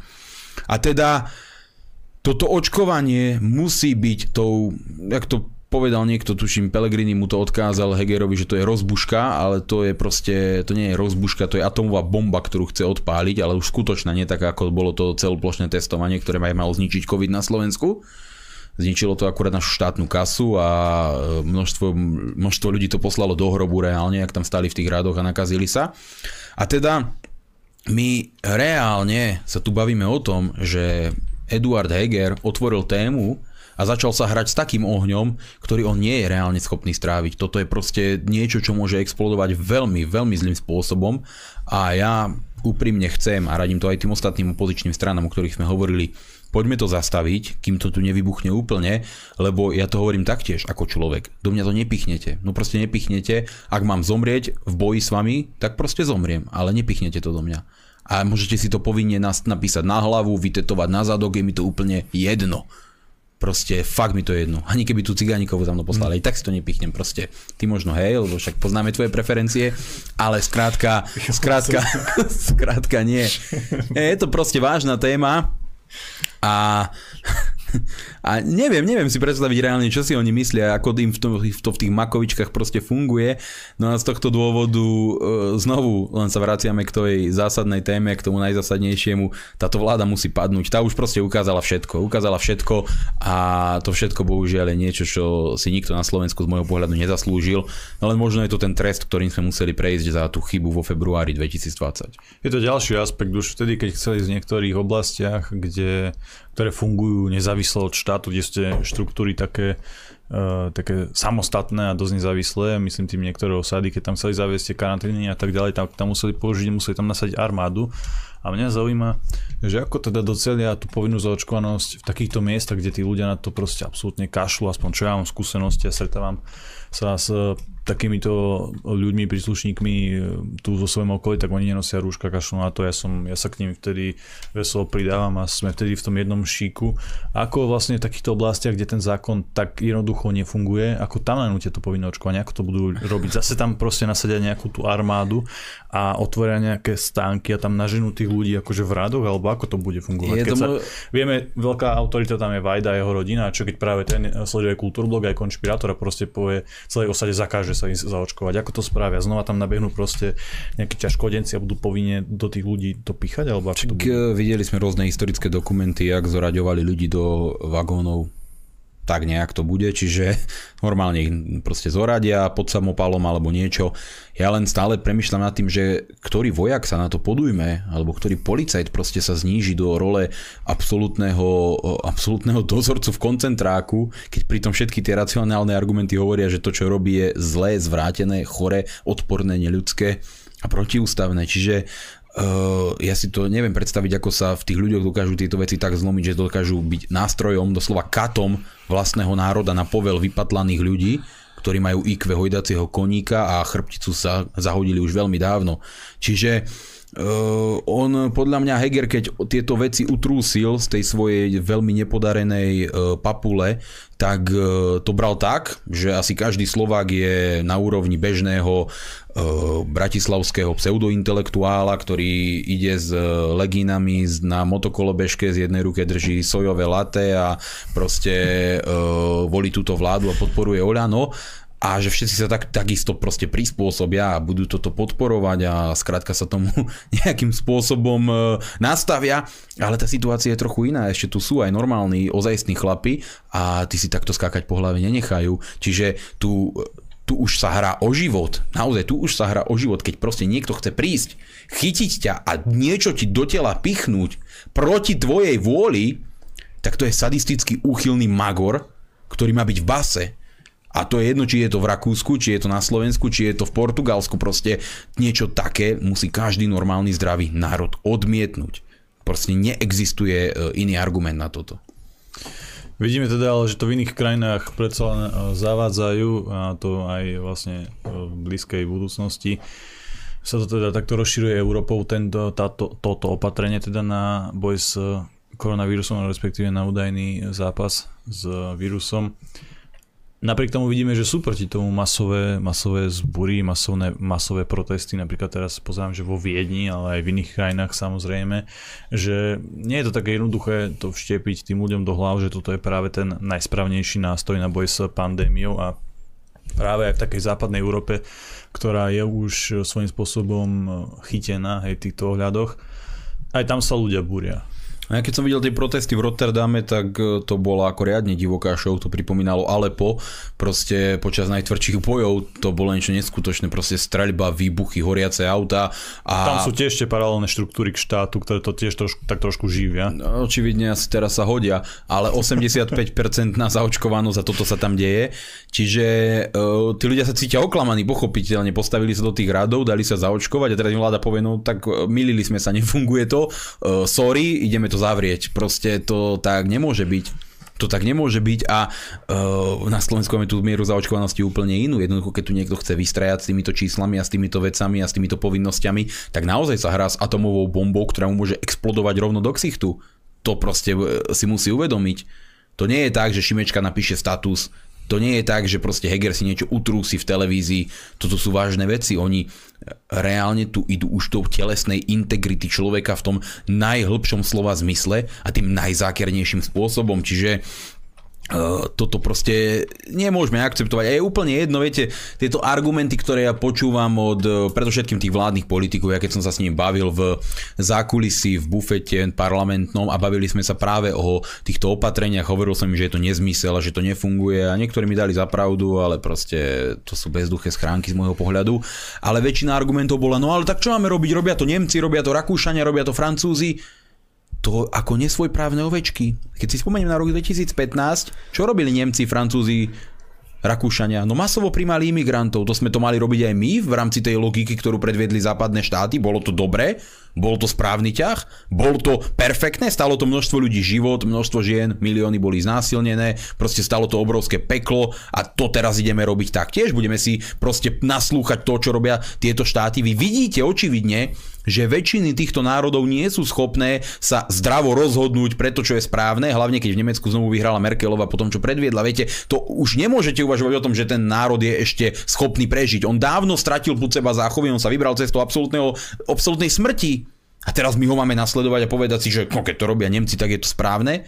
Ja obdivujem tú malú skupinku ľudí, ktorá v takom Nemecku alebo Rakúsku dokáže odolávať, aj ísť na protesty, ešte aj polícia sa pridá a vojsko a tak ďalej, pretože e, to je naozaj odvaha a je to proste hrdinstvo pri tom, ako je nastavená väčšina v týchto národoch. Ale to, že niečo robí západná Európa, vôbec neznamená, že je to dobré. Západná Európa masovo zavádza záchody pre tretie pohlavie. To neznamená, že ich budeme opakovať. Proste západná Európa rieši depresiu detí tým, že im picha hormóny na zmeny pohľavia. To neznamená, že ich budeme opakovať. Budeme tie depresie deti riešiť tak, že proste im vytvoríme lepšie prostredie k životu a poskytneme im normálne odborné poradenstvo, ale nenapíchame do nich hormóny ako v západnej Európe. Keď západná Európa si bude púšťať milióny cudzích ľudí bez pasov, bez dokladov, bez akejkoľvek vedomosti o tom, či sú to kriminálnici, násilníci, problémoví ľudia, teroristi, náboženskí fanatici, tak to nebudeme robiť my. A keď západná Európa odhodí demokraciu a zoberie si plášť absolútnej totality a z ľudí urobí totálnych otrokov, no tak to nebudeme robiť my. Takto to vnímam a podľa môjho názoru je to normálne a príčetné, že sa svojbytný národ rozhoduje sám za seba bez ohľadu na to, či niekomu v Rakúsku, vo Francúzsku alebo v Portugalsku proste hrabe na hlavu. Dobre, vážení priatelia, neviem ako vy, ale ja idem písať na facebookovú stránku Luboša Blahu a Roberta Fica a zatiaľ si teda, aby sme to všetci stihli, dáme si krátku prestávku. Krátku alebo dlhšiu? No, normálno, aby som napísal bydlom. Vážení priatelia, ja vás vítam po prestávke v ďalšej a poslednej časti našej dnešnej relácie. Táto časť je venovaná vám a vašim otázkam. Môžete nám volať, David už zobrazil telefónne číslo, takisto nám môžete posielať otázky na redakcia zavinač kulturblog.sk. Teraz čítam, že viacerí e, z vás nám píšete, že e, sa nedá poslať správa na ten e-mail, lebo že vraj už teraz v tomto momente je plný, tak e, nájdete si ich Facebook a tam im to pošlite. Naozaj je to iba chvíľočka, ale práve tá vaša správa môže byť to, čo zlomí pána poslanca Blahu a v ten, ten moment, keď si prečíta práve vašu správu, si možno povie, že že áno, no musíme proste ísť do toho generálneho štrajku, musíme sa spojiť s ďalšou časťou opozície a takto to môžeme dať. A môže to byť naozaj vaša správa, takže určite nájdete si tú minútu, tie dve minútky a napíšte im. Píše do správa, píše aj po tých príspevky. Dobrý večer prvému volajúcemu, počúvame vás. Dobrý večer, pri telefóne Miriam Rimavskej soboty. Pozdravujem pána poslanca. Um, ja som tam s vami nebola, ale bola som tam s vami mysľou na tom proteste ale chcem sa vás opýtať, viete, ja koľkokrát, keď počúvam eh, v tých politických debatách eh, opozičných politikov, tak vždy ma tak zamrzí, keď napríklad vy vždy poviete, že podpíšete im čokoľvek, proste tak odvo, odvolanie vlády, toto, tento štrajk, všetko im podpisujete a vždy ma zamrzí, keď oni povedia, že v prípade, že vyhrajú voľby a vyhráte ich vy, že proste nebudú spolupracovať s fašistami. Ale naozaj dúfam a dúfam a verím a verím, že tých fašistov myslí len vašu bývalú stranu, hoci aj tam sú poslanci, o ktorých neverím, že sú fa- fašisti, hej, nebudem ich menovať. Ale reči, reči sa hovoria, chlieb sa je, myslíte si, že keď vy ste vyhrali tie voľby a teda dostali by ste sa minimálne do parlamentu, že by naozaj títo poslanci, nebudem ich menovať, sami nespolupracovali. Ja myslím, že to sú len také, ale dosť sa to zle počúva z ich úst. Ďakujem a fandím vám ďalej. Ďakujeme. Ďakujem pekne, majte sa. Ďakujem veľmi pekne, pozdravujem a ďakujeme za tú podporu mysle pri tých protestoch. Oni, ja som teda nezachytil, že by niekto vylúčil spoluprácu s republikou, tuším Most Hit ju vylúčil, ale to ma nejak na srdci neboli a možno ju vylúčil aj Oľano, ale oni sú vylúčení už úplne, čiže to nikoho tiež netrápi ale e, neviem, koho tým myslia, ani nad tým nejdem filozofovať, nemyslím si vôbec, že by niekto mal s republikou nejaký vážnejší problém. Situácia sa má podľa môjho názoru tak, že keby sme uspeli vo voľbách, tak e, nastavenie bude také, že ak nás nebudú musieť zobrať do koalície a vedia, budú vedieť poskladať aj bez nás, že povedzme ten náš vplyv bude marginálny, nebude zásadný, tak to urobia, pretože viete, keby niekto v budúcnosti teoreticky mal chud na nejakú korupciu, veci a pro bruselské nejaké radikálne smerovanie, tak vie, že je to určite ťažšie, ak tam má medzi sebou republiku a veľmi jednoduché by to bolo bez nás. No lenže ak získame dostatočnú podporu na to, aby ten náš vplyv mohol byť rozhodujúci, tak e, skrátka nebudú vedieť tieto veci ignorovať a tá pozícia tam bude zrejma. Čiže z tohto vôbec strach nemám a myslím si, že v tomto prípade aj nejaké osobné ego mňa ako osoby, že keby to napríklad na mne stálo, viem, že niektorí mňa vnímajú nejak kontroverzne a tak ďalej, proste plačú, keď ma vidia a tak ďalej. To mi vôbec nevadí, skrátka ja po žiadnom fleku netúžim, ja túžim potom, aby slovenský národ bol slobodný a to je to zásadné. Dobrý večer, ďalšiemu volajúcemu počúvame. Pekný večer. Dobrý večer do štúdia, prajem Radobytča. Chcem sa opýtať, pozeral som nejaký rozhovor s pánom Drgoncom, sudcom bývalým Jan ústavného súdu a on e, tiež povedal alebo označil toto, čo sa tu deje, že je všetko v podstate protiprávne. Aj zákrok tých policajtov, e, čo prišlo k zraneniu toho človeka, že mal zlomenú nohu, lebo čo. A on tam vtedy povedal takú, takú vec, že v podstate právny štát sa zmenil na policajný. A moja otázka je, čo bude s tými policajtami, ktorí sa podielajú na tom všetkom, alebo, lebo tiež hovoril, že rúška sú protizákonné a nemusia sa nosiť, ale presto všetko ten nátlak tých o, policajných o, e, jednotiek alebo tých policajtov, ktorí voči tomu zasahujú, všetci musia vedieť, že to je protiprávne.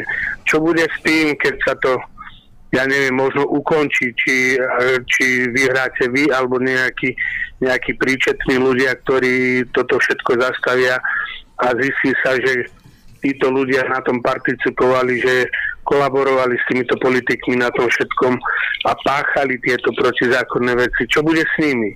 Budú prepustení, budú sa vyvozovať voči nim nejaké, nejaké postupy a e, čo potom nastane, že či oni sa tiež pridajú, keď vedia, že páchali túto trestnú činnosť, či sú ochotní sa potom spolu podiela na tom, že by sa pomohli z, k výmene tejto vlády, že ako sa bude postupovať podľa vášho názoru, alebo ako to bude vyzerať do budúcna. Dobre, ďakujem zatiaľ. Ďakujem.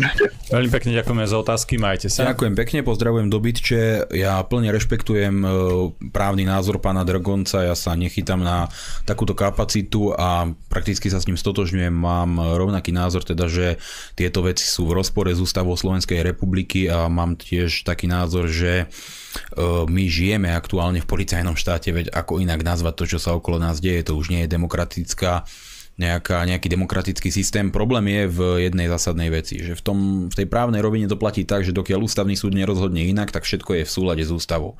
A keď vidíte, že ústavný súd buď nerozhoduje, lebo proste je pod nejakým politickým tlakom, alebo tam sedia zapredané figurky, alebo keď už rozhodne, tak rozhodne absolútne chorým spôsobom, ktorý je v rozpore s inými ústavnými názormi, tak potom už naozaj vám neostáva nič iné, len nejaký, nejaká forma občianského odporu, ako je napríklad tento generálny štrajk, protesty a tak ďalej. Čiže problém je práve na tých súdoch. Ľudia sa nevedia domôcť spravodlivosti kvôli tomu, že sudcovia rozhodujú ako rozhodujú. Zoberte si teraz taký príklad. Pán Rostas teraz tuším dostal rozsudok, že musí zaplatiť Benčíkovi 33 tisíc eur a ešte sa mu ospravedlniť za nejaký článok. Viete, pán Benčík o mne napísal také šialené blúdy, kidy, nezmysly veci a vždy ho policia kryla, súdy ho kryli, dokonca som bol na súde s jedným človekom, ktorý mi narozprával strašné svinstva a viete, čo mi odpovedal súdca? Že síce nedokázal nič z toho, čo mi nejakým spôsobom prisúdil ako konanie, ako skutok, ktorý som mal spáchať, ale že je tu sloboda slova, on nemôže vstupovať do jeho slobody slova, že o mne tým pádom môže hovoriť, čo chce, že čiže som chcel niekoho hádať do plynu a podobné veci, lebo proste je sloboda slova. Ale pri ďaleko menej závažnom, pri kravine, doslova pri, pri ničo, pri nejakom jednoduchom článku, už súd rozhodne v prospech Benčíka a udeli človeku absolútne šialený šialený poplatok. Zoberte si tú súdkyňu v Nitre, ktorá rozhodla proti Milanovi Uhríkovi bez toho, aby si vôbec vypočul alebo niečo a prikázala mu zo statusu vymazať nejaké slovné spojenia, lebo sa to dotýka pána Čekana či Krompáča, či ako sa volá ten chlap.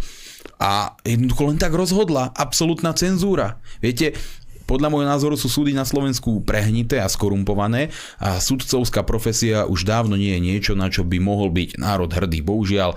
A to sa potom týka aj tých vedúcich ľudí na, v tých vedúcich pozíciách policajného zboru, či už uh, efektívne alebo aktívne e, riadia tieto procesy, aby boli ľudia šikanovaní, alebo len zo strachu o svoju pozíciu sa podielajú na tom, aby ľudia boli šikanovaní, lebo si povedia, šikanuje sa ich, nie mňa, ja beriem ten svoj plát a čertvem ten národ, tak samozrejme voči týmto ľuďom e, podľa môjho názoru nie je na mieste nejaké e, zľutovanie a tie ich pozície treba vymeniť. A keď sa domu, keď spôsobili nejaké protiprávne konania, tak je určite normálne na mieste vyšetrovanie, ale nie v tom čurilovskom štýle, že e, koho ešte dáme dole, a tam toho, tam toho vypneme, tam toho zničíme, viete, takéto veci proste do policajného zboru nepatria, čiže tu bude po tejto vláde určite veľa toho, čo vypratávať, ale je tá krajšia vec, ktorá by sa v budúcnosti riešila, keby sa nám podarilo tú vládu odstrániť. Dobrý večer ďalšiemu z vás, počúvame. Pekný večer. Dobrý večer. Rád by som sa opýtal stručne. Plánujete aj koalíciu s Kotlebou ľudová strana? Ďakujem, do počutia. Veľmi pekne ďakujeme za otázku, majte sa. Ďak, ďakujem veľmi pekne, ťažko povedať, s kým plánujeme koalíciu, dôležité je, kto sa do Národnej rady dostane a ja osobne nemám s ľudovou stranou naše Slovensko žiaden problém spolupracovať. Dobrý deň, počúvame. Pekný večer. Nech sa páči, počúvame, ste vo vysielaní. Dobrý večer, Petra pri telefóne z Nitry. Ja by som mala dotaz na Dávidka, čo sa týka ohľadne príspevku. Neviem, či ste to dávali vy alebo niekto iný. Čo sa týka príspevku Mečiar versus Harabín. Boli tam dosť také negatívne komentáre k tomu. Mm No, či by ste sa mi mohli k tomu vyjadriť. A na pána Mazureka mám o, otázku, že o, mňa vždy zaujímalo, že o, kto vymyslel názov Hnutie republika. A druhá otázka, o, že či by ste o, mali takú nejakú ambíciu o, nejak kandidovať na prezidenta. Ďakujem pekne. Tak to je odo, odo mňa všetko. Ďakujem majte pekne, sa. majte sa. Veľmi pekne ďakujeme za otázky, majte sa. Jano, to je tvoje memečko, tak ideš na to. Uh, to memečko, treba si urobiť, že ono zobrazuje, zobrazuje pravdu a realitu z toho objektívneho pohľadu. O tom sú memečka a memečka majú veľkú silu a veľkú moc, netreba ich podceňovať. A čo sa týka tej otázky na tie negatívne komentáre, tak mne sú úplne ukradnuté uh, názory ľudí, ktorí súhlasia s tým memečkom. Ale nie. My našu činnosť nerobíme pre nejaké komentáre. Nikdy som, či už je to memečko, príspevok, video alebo niečo také, nerobil preto, aby som mal dobré komentáre. Mňa nezajíma aká, aké tam tie komentáre budú. Hej. E, Dôležité je, čo, čo je vlastne hlavný zmysel toho jednotlivého príspevku. Či už informovať, e, zabaviť, alebo iba niečo povedať. Si si robil nejakú srandu z Harabina? Lebo Dovolil ja som si nevidel. teda urobiť uh, srandu z pána Harabina, ale na druhej strane som akože dosť vychválil pána Mečiara, takže podľa mňa je to memečko také vyvážené, tak ako všetky veci by mali byť. A platí to, že abstinovať a nepiť alkohol je vždy lepšie ako pravidelne ten al- alkohol konzumovať, ako to robí napríklad pán Harabin. To je môj názor a to je vlastne celá tá správa, ktoré to memečko chcelo dať. Ale berte tak, že je to vtip a takto sa na to treba Ale ja tomu pozerať. nerozumiem, veď tí, ktorí sledujú Kultúrblog, podobné memečko mohli čakať, nie? Veď sa tu vyjadruješ tomu stále, k tomu Neviem. alkoholizmu a tak, takže hej no. Alkohol je zlý. A bolo to vtipné. Uh, ďakujem pekne za otázky. Kto vymyslel uh, názov Republika, to si necháme ako uh, internú záležitosť, ale vzniklo to z nejakej dlhšej tímovej uh, debaty a jeden veľmi prezieravý človek z môjho pohľadu, on to asi teraz počúva, takže aj tak toho chválim za to, že prišiel s týmto názvom, ktorý je podľa môjho názoru veľmi dobrý a vystihuje vystihuje naše snaženie a má toho ducha, ktorý je potrebný a zároveň je ľahko zapamätateľný a každý si ho vie iniciovať s niečím pozitívnym. No a čo sa týka kandidatúry na prezidenta, tam je limit 40 rokov, takže ešte, ešte si počkám, ešte mám čas, ešte koľko, 29 nejakých dávok vakcíny, takže to Ale- potom príde. Môžeš kandidovať na prezidenta klubu necvičiacich, nie? Hej? To by šlo. Tam si ty teraz prezident. Počúvam vás, dobrý večer, nech sa páči. Pekný večer. Dobrý večer, dobrý večer. Takú otázku mám na, na, na že berlínske, berlínske e, VHOčko, alebo čo vydalo také, že tie PCR testy, že nepreukážu ten COVID e, včas a presne. Že to e, není, e, sú tie testy e, kvalitné. A druhá otázka, e, čo sa stane, keď bude sa e, ďalej takto pokračovať v týchto opatreniach? Lebo podľa môjho názoru e, sa tu celé, zrúti celé Slovensko. Tu bude taká chudoba, jak ďalej. Ďakujeme krásne, majte sa. Veľmi pekne ďakujeme za telefonát a za otázku. Majte sa. Ďakujem veľmi pekne za eh, tieto otázky. Ja som si prečítal knihu Falošná pandémia 2, ktorá je celá o PCR testoch a tieto veci tam sú dosť eh, výrazne zhrnuté. A je tam dosť obsiahly článok a rozhovor s poľskými profesormi, s Corneliou Poľok a Romanom, Žieli, Romanom Žielinským, už sa mi to míli, neskorá hodina. A títo ľudia pracujú desiatky rokov s metódou PCR v oblasti botaniky a vyjadrovali sa ohľadne možností alebo potenciálu tejto metódy pri objavovaní vírusov v tele a ak nakoľko je presná, akým spôsobom funguje, čo objaví, čo neobjaví, ako sú nastavené tie cykly a tak ďalej. A e, vyjadrovali sa veľmi, veľmi negatívne ohľadne e, tejto metódy. To znamená, že ja ju neberiem ako nejaký diagnostický test a testovať masívne PCR testami zdravých ľudí je podľa môjho názoru len nafúkovanie toho, e, toho šialenstva, ktoré sa okolo nás deje. A čo sa týka tých opatrení a toho, kam to smeruje, tak sú len dve možnosti. Buď reálne zlomia chrbticu toho národa, alebo sa ten národ ubráni a postaví. Tu máte nejakú veľkú zábavu, by ma zaujímalo, čo sa stalo. Ukázal som Davidovi to memečko a dostalo to proste. Jaj. Daj ešte, daj ešte prosím ťa David posledného eh, Dobre, volajúceho. poďme na to. Dobrý večer, počúvame. Pekný večer.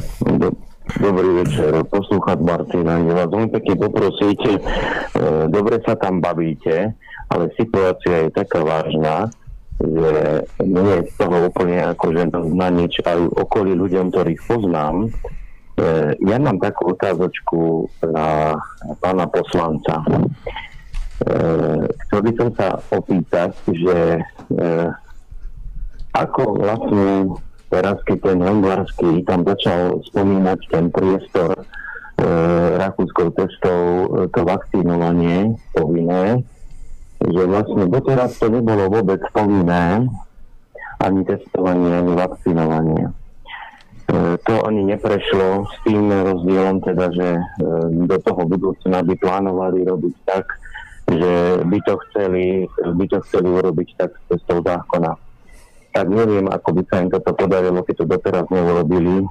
Tak skúste nejako popýtať e, doteraz tie nešváry všetky, ktoré e, porobili e, s týmito maskami, s noseniami masiek.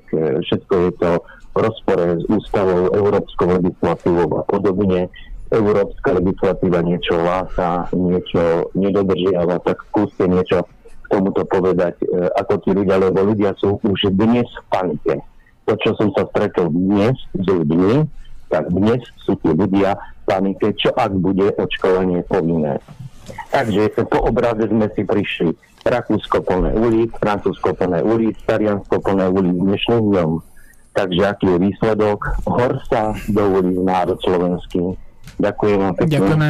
Veľmi pekne ďakujeme za telefonát a za otázky, za podnety. Majte sa. Ďakujem pekne za to záverečné povzbudenie. Čo sa týka tej legislatívy, ja si tiež myslím, že to, čo sa deje je protiústavné, len viete, to je môj názor a kým ústavný súd spí, tak eh, ťažko sa bude niekto riadiť môjim názorom, predsa len e, je tu nejaké trojdelenie moci a tá súdna moc skrátka zradila ten národ úplne na plnej čiare, pretože čo som počul súkromne, neviem, či je to pravda, tak Matovič im vysvetlil, že ústavný súd sa môže kľudne zrušiť, majú ústavnú väčšinu a môže sa spojiť s najvyšším súdom a môžu prísť o tie výhody. Viete, oni sú volení na 12 rokov a majú osobného šoféra, ochránku, majú absolútnu imunitu. Oni majú také výhody, tí ústavní sudcovia, plat taký, že to, to sa nám ani nesníva. Čiže oni majú také výhody, že mm, radšej si zachovajú ten vlastný zadok ako proste ten národ. Je ich 13, čiže uh, myslia v podstate len na seba bol by som rád, keby tam boli nejaké výnimky, ale mrzí ma, keď vidím, ako reálne ten ústavný súd rozhoduje. A čo sa týka tej legislatívy, tak sami vidíte, že to, čo Národná rada neustále príjma, to sú rôzne prílepky, zmeny, rýchle zmeny, také zmeny, potom zmeny na zmeny, lebo oni zavádzajú nejakú totalitu a ten systém na začiatku nemali vymyslený, tak prišli s takým návrhom, potom si to doplnili, toto bolo protizákonné, upozornili ich na to ešte vtediajší generálny prokurátor, tak to potom upravili zákonne, potom nové, mali protizákonné nariadenie, tak zase upozornil generálny prokurátor, zase to upravili a súdy stále nič, nič. V podstate každý sa bojí zdvihnúť e, ruku na túto vládu, pretože neviem čo, dokonca v Českej republike sú také príklady, keď Český najväčší, najvyšší správny súd normálne reálne rozhodol, že tie opatrenia v mnohých mestách a tak ďalej sú boli proste protizákonné, protiústavné, ale u nás e, nič, tie súdy skrátka mlčia a nechávajú túto totalitu bežať, čiže mňa toto nesmierne mrzí, ale predpokladám, tak mi to logika hovorí a myslím si, že sa nemýlim, ak by chceli zaviesť niečo také ako povinná vakcinácia teraz týmto uh, týmto, jak to nazval uh, Štefan Hockerc, uh, profilaktická génová terapia, tak keby toto chceli urobiť, tak musia zmeniť nejakú legislatívu v Národnej rade, čiže rozduchali by veľkú celospoločenskú debatu. Ako vy hovoríte, keby sa nepodaril generálny štrajk, na čo nechcem ani myslieť, tak potom, ako hovoríte, národ do ulic, každý jeden, ktorý si vážite svoje deti, svoj život, svoju slobodu, proste príďte tam pre ten parlament a ja neviem, jednoducho uh, zatočme s tým. Ale ešte predtým napíšte určite pánovi Blahovi a Ficovi na ich Facebook najmä a takisto aj na tú mailovú stránku, pretože si to prečítajú a vy takto vlastne e, formujete ich e, myslenie a vplývate na nich. Dobre, prejdeme na otázky z mailov, keďže telefón je už vypnutý. Dobrý večer, chcel by som sa opýtať pána Mazureka, e, ako vníma situáciu, ktorá sa deje na poľsko-bieloruských hraniciach a ešte taká osobnejšia otázka, že ktorá krajina sa mu okrem Slovenska páči a chcel by ju navštíviť. Ďakujem za odpoveď. ďakujem, ďakujem veľmi pekne za uh, túto otázku. Jak vnímam tú situáciu? Už som sa k tomu vyjadroval, tuším aj v minulej relácii a teraz by sa to malo byť trochu upokojené. Som počul, že tie bieloruské jednotky už ťahujú tých imigrantov z tej hranice a vnímam tú situáciu veľmi citlivo, lebo na jednej strane chápem Bielorusov, že e, chcú škodiť Európskej únii za akúkoľvek cenu, pretože Európska únia vyslovene tvrdo a radikálne škodí im a úplne bezdôvodne. A chápem taktiež, je poľský národ, ktorý sa chce brániť, lebo proste tí obyčajní ľudia si to musia vypiť za blbé rozhodnutia politikov, čiže ten obyčajný človek, ktorý býva v prihraničnej dedinke, e, určite nemôže za to, že nejaký priblblý politik proste schválil sankcie voči Bielorusku a náťahuje sa to s nejakou Cichanovskou a neviem s kým, keď e, proste si povedali, že oni budú určovať, ako si to Bielorusi majú zariadiť, ale taktiež ten obyčajný človek nechce na svojom dvore teda 30 Syričanov, ktorí sa mu tam lezú cez hranicu, čiže tá situácia je strašná, ale povedzme si, kde to začalo, kde to začalo. Začalo to v sankciách Európskej únie voči Bielorusko. Začal, Bielorusko začalo to tým, že Európska únia vyvolala tento konflikt, dovtedy nebol. A reakcia Bieloruska sa môže niektorým pozdávať, niektorým nie, ale z môjho pohľadu ten racionálny prístup je prestať šíriť to napätie voči Bielorusom, prestať šíriť to napätie voči Rusom a normálne spolupracovať na západ aj na východ, pretože napríklad práve v tejto COVID otázke, a to je možno aj odpoveď na tú druhú, že Bielorusko by som veľmi rád navštívil, trošku nám to teraz nevyšlo v týchto mesiacoch, lebo nám do toho prišli iné pracovné povinnosti, ale sú tu nejaké plány. A vzhľadom na to, že oni tam žijú normálny život, normálny život, proste oni nemajú nejaké obmedzenia, nič, absolútne, nejaké PCR testy a e, rúška, to proste, to je niečo, čo bežný človek neprichádza s tým do kontaktu.